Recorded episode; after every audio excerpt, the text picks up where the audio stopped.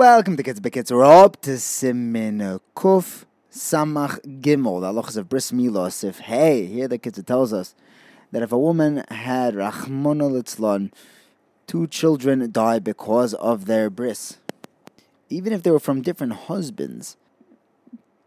It seemed that the mila weakened their bodies. You don't give a bris to that third child until he grows up and he's strong enough to be able to handle a bris. So to a woman who had one child who died from the bris, and her sister had the same thing with her child, all other sisters, that whole family, doesn't give their children brisim until they're older and stronger, even if they're only maternal or paternal sisters. And Sif vav the Kitzur tells us that if a baby is born bein hashmashos, Safek Yom, Safek Laila, or even a little earlier, ask a shaila when the bris should be done. Right? If the baby is born Tuesday night, sort of Wednesday, you don't know whether the birth should be next Tuesday or next Wednesday. It definitely has to be during the day. We just don't know which day. The parents should take note, or the hospital, the doctor, exactly what time the birth took place, exactly what time the baby's head emerged, and these facts should be presented to the Rav. If you, if you can't determine definitely the day of the birth, then the bris is going to be done eighth day from the following day, assuming that that eighth day is right the eighth slash ninth day is uh, as long as it's a weekday. But if it's Shabbos or Yom Tif, then the bris is not able to be done there because it's a safek, and that'll be pushed off to the tenth day, the ninth slash tenth day. Since this is a safek nidche, we don't do a nidche bris on Shabbos. So if the baby is born, for example, bein hashmashos on Friday, the bris is going to be next Sunday. And if Sunday is a Yom Tif, then it's going to be uh, the day after Yom Tif.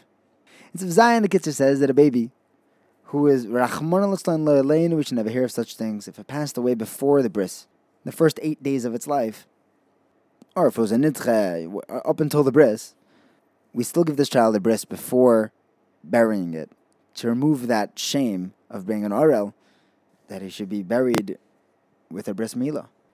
We don't make a bracha on that bris, but we do give him a name to remember him by. They should have rachamim on him from Shemayim by Tchias Amesim and this child will be able to recognize his father and mother then. The Korban Nesanel brings down that having a name which he can be identified with enables him to recognize his parents and lets others recognize him by Tchias Amesim. If they forgot to give him a bris before burying him, if they remember right away, so there wouldn't be any uh, chash of, of decomposition, then you have to open up the kever and give him a bris. Even if it's uh, several days after the. Uh, however, if if they don't remember until uh, several days later, then we don't open up that kever anymore, which is a horrifying halacha. But it should never it should never come to be. In Sif ches, the Kitzur tells us that we are noyeg to make a suda on the day of the bris, because any mitzvah that Klal Yisrael accepted b'simcha, we continue to do b'simcha. Right? And the pasuk says, that I rejoice over your over your word, and the Chazal learned from there the mitzvah of Mila from the rejoicing. If someone's able to make a proper meal, and he nevertheless decides to make it a stingy meal with only uh, coffee or some light refreshments, that's he's not doing the proper thing. He should go all out for the for the simcha, for the mitzvah. Someone who who's invited to a bris and he knows that there's going to be respectable people there, he's chayiv to go to that sudas mitzvah. There are writes that if there are some uh, disreputable people there, then he doesn't need to go. We're also going to make the suda with uh, fruits and drinks before on on the Friday night before the bris. Right, we call this the uh, shalom zachar, and that also is a sudas mitzvah. This is mentioned in uh, in Tosfos and Baba Kama and the Taz brings reasons for it. If someone took a neder not to eat any meal except for Sudas Mitzvah, he would be allowed to go to Shalom Zachar.